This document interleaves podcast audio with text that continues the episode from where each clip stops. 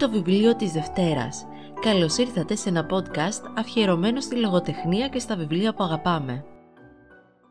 Τα αγαπημένα μου βιβλία είναι και αγαπημένα δώρα και το κάτι αστραφτερό είναι ένα από αυτά. Για αρκετό καιρό το είχα στο ράφι της βιβλιοθήκης μου και με περίμενε καρτερικά. Πριν από λίγες μέρες, σε μια συζήτηση περί συναναγνώσεων και αφιερωμάτων, η συζήτηση έφτασε στη Γούτσον. Χωρίς δεύτερη σκέψη, αποφάσισα να το διαβάσω και να ξεκινήσουμε μια συζήτηση εκβαθέων με την Αγγελική, γνωστή από το blog της Books I Love to Read.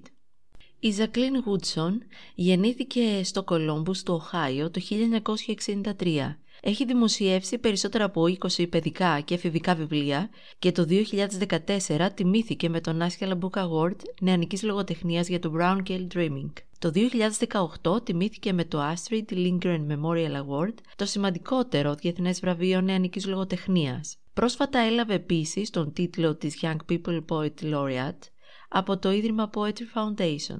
Η Γούτσον συστήθηκε στο αναγνωστικό κοινό το 2019 με το «Ένα άλλο Brooklyn» σε μετάφραση της Άννας Μαραγκάκη από τις εκδόσεις πόλης, που είναι το πρώτο της μυθιστόρημα για ενηλίκους και ήταν στην τελική λίστα για τον National Book Award το 2016.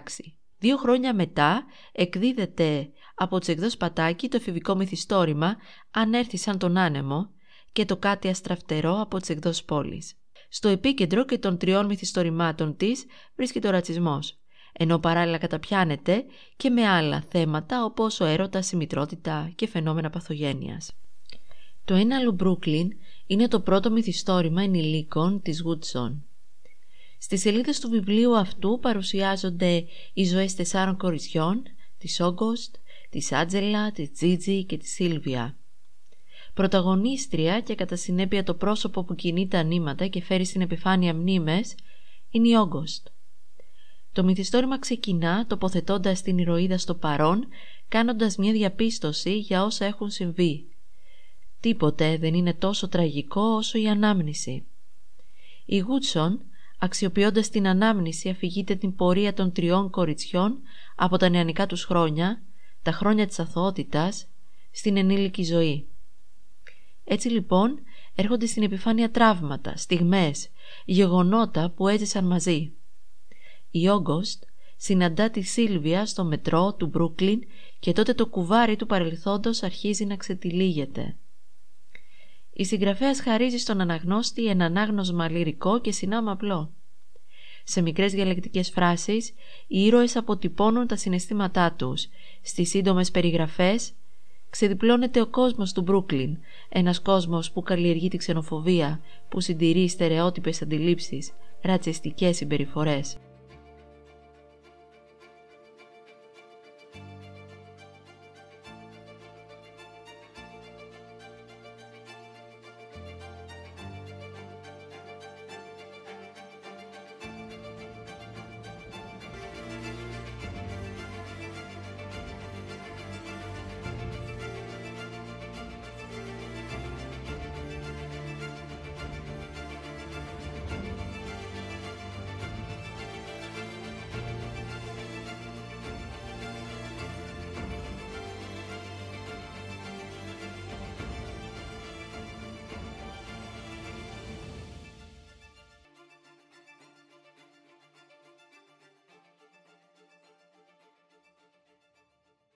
Κεφάλαιο πρώτο Για πολύ καιρό η μητέρα μου δεν είχε πεθάνει ακόμη. Η ιστορία μου θα μπορούσε να είναι και πιο τραγική. Ο πατέρας μου θα μπορούσε να έχει παρασυρθεί από το πιωτό ή από το βελόνι ή από κάποια γυναίκα και να έχει αφήσει τον αδελφό μου και μένα στη μοίρα μας ή ακόμα χειρότερα στην υπηρεσία παιδικής προστασίας της Νέας Υόρκης όπου σύμφωνα με τα λόγια του σπάνιζαν τα happy end αλλά δεν έγινε κάτι τέτοιο. Τώρα ξέρω πως τραγική δεν είναι η μία ή η άλλη στιγμή. Είναι η ανάμνηση. Αν ξέραμε τότε τι είναι η jazz, θα είχαμε άραγε μεγαλώσει διαφορετικά. Αν ξέραμε πως η ιστορία μας ήταν ένα τραγούδι blues, με ένα ρεφρέν να το διατρέχει, θα είχαμε άραγε σηκώσει το κεφάλι επαναλαμβάνοντας. Είναι μια ανάμνηση, ξανά και ξανά, ώσπου η ζωή μας να αποκτήσει κάποιο νόημα.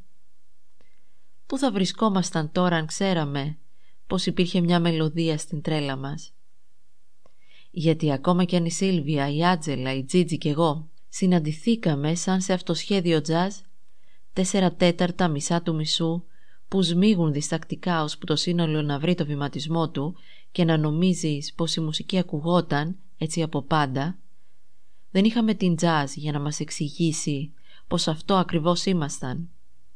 Οι 40 μεγαλύτερες επιτυχίες της δεκαετίας του 70 ήταν εκείνες που προσπαθούσαν να αφηγηθούν την ιστορία μας και ποτέ δεν μας κατάλαβαν στα αλήθεια. Κάτι αστραφτερό το δεύτερο βιβλίο ενηλίκων της συγγραφέα. Γυναίκες και εδώ οι πρωταγωνίστριες, η γιαγιά Σέιμπι, η κόρη της Άιρης και η 16χρονη Μέλοντι. Ο τόπος κοινός στο Μπρούκλιν. Αν το προηγούμενο μυθιστόρημα της Γούτσον ήταν μυθιστόρημα αναμνήσεων, αυτό είναι το μυθιστόρημα των αντιθέσεων. Η Μέλοντι διαφέρει από την προηγούμενη γενιά. Παράδειγμα αποτελεί η τελετή ενηλικίωσης της Μέλοντι. Η 16χρονη θέλει να εμφανιστεί στην τελετή με τη μουσική υπόκρουση του Prince. Από την άλλη γιαγιά της θέλει να φορέσει εγγονή της ένα φόρεμα που ακολουθούσε την παράδοση της οικογένειας με εξαίρεση την Άιρης. Και σε αυτό το μυθιστόρημα η συγγραφέα μεταφορικά και κυριολεκτικά διατηρεί το λυρισμό της στη γραφή και στην επιλογή των μουσικών ακουσμάτων που συνοδεύουν την αφήγηση. Από τις πρώτες σελίδες το βασικό θέμα που τίθεται είναι οι σχέσεις. Οι σχέσεις της Μέλοντι με τη μητέρα της είναι αποσπασματικές. Η Άιρις προκειμένου να πραγματοποιήσει τα σχέδιά της αφήνει στο περιθώριο την κόρη της που μεγαλώνει με τον πατέρα της Όμπρεϊ, τη γιαγιά και τον παππού της. Η μητρότητα είναι δύσκολη υπόθεση για την Άιρις που ακόμα δεν έχει συμφιλειωθεί με τις επιθυμίες της. Δεύτερο θέμα η σεξουαλικότητα και οι έμφυλες σχέσεις. Η Άιρις συνάπτει σχέσεις με τη συμφιτητριά της στο Όμπερλιν. Το βιβλίο αυτό είναι ένα βιβλίο που γεννά προβληματισμού σε σχέση με τις επιλογές. Και έπειτα, οι άντρες του μυθιστορήματος ερωτεύονται τις γυναίκες τους. Ο Πομπόι, ο Όμπρεϊ. Ο δεύτερος όμως, μολονότι θα μπορούσε να κάνει τα πάντα για την Άιρις, ο ερωτάς του δεν έχει ανταπόκριση.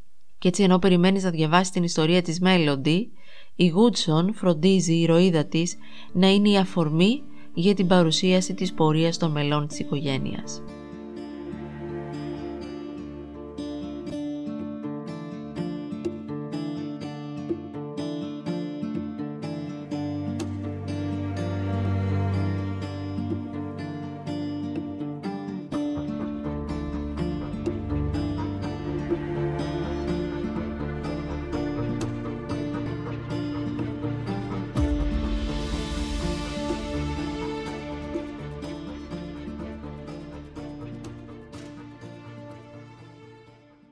Να με λοιπόν εκείνη την τελευταία μέρα του Μαΐου. 16 χρονών επιτέλους και η στιγμή αυτή σαν ένα χέρι θαρής που με παρέδιδε στον κόσμο. Η βροχή είχε παραχωρήσει τη θέση της σε μια εκτυφλωτική λιακάδα. Οι ακτίνες του ήλιου τρύπωναν μέσα από τα βιτρό και χόρευαν πάνω στα ξύλινα πατώματα. Η μουσική της ορχήστρας ανέβαινε προς τα ανοιχτά παράθυρα και απλωνόταν σε όλο το τετράγωνο λες και άφηνε από πάντα στον αέρα του του Μπρούκλιν. Να με λοιπόν, με τα μαλλιά μου ισιωμένα με το σίδερο να κατσαρώνουν στους ώμους. Κόκκινο κραγιόν, μολύβι ματιών, στο χρώμα του κάρβουνου. Το φόρεμα της Άιρης, το φόρεμα. Αφόρετο στην τουλάπα της μέχρι τότε. Όταν είχε έρθει η ώρα για την δική της τελετή, εγώ ήμουν ήδη καθοδόν. Στα 16 σχεδόν χρόνια η κοιλιά της διηγιόταν ήδη μια ιστορία που καμία γιορτή δεν θα μπορούσε ποτέ να την αφηγηθεί. Τα τεράστια βραδινά που κάμισα του ποπού μου τόνιζαν το παιδικό λίπος που φούσκωνε ακόμη τα μάγουλά της και το απαλό μορουδίστικο χνούδι δεν είχε πάψει να καλύπτει το σβέρκο της. Εκείνο το απόγευμα, ωστόσο, θα μπορούσαν να είναι και 50 τα χρόνια που μας χώριζαν. Έτσι όπως έβλεπα την Άιρις να στέκεται στη βάση της σκάλας και να με κοιτάζει. Και εγώ να αποστρέφω το βλέμμα. Προς τα που κοίταζα, κοίταζα τον πατέρα μου, τον παππού μου και τη γιαγιά μου. Δεν κοίταζα τίποτα και κανέναν, παρά μόνο εκείνη. Ένα ακόμα επεισόδιο από το βιβλίο της Δευτέρας έφτασε στο τέλος του. Μέχρι την επόμενη φορά να είστε καλά, να προσέχετε και να διαβάζετε όμορφα βιβλία. Και μην ξεχνάτε να μου αφήνετε τα μηνύματά σας στο Instagram, στο account μου on my bookshelf και φυσικά στο μόνιμο το βιβλίο της Δευτέρας.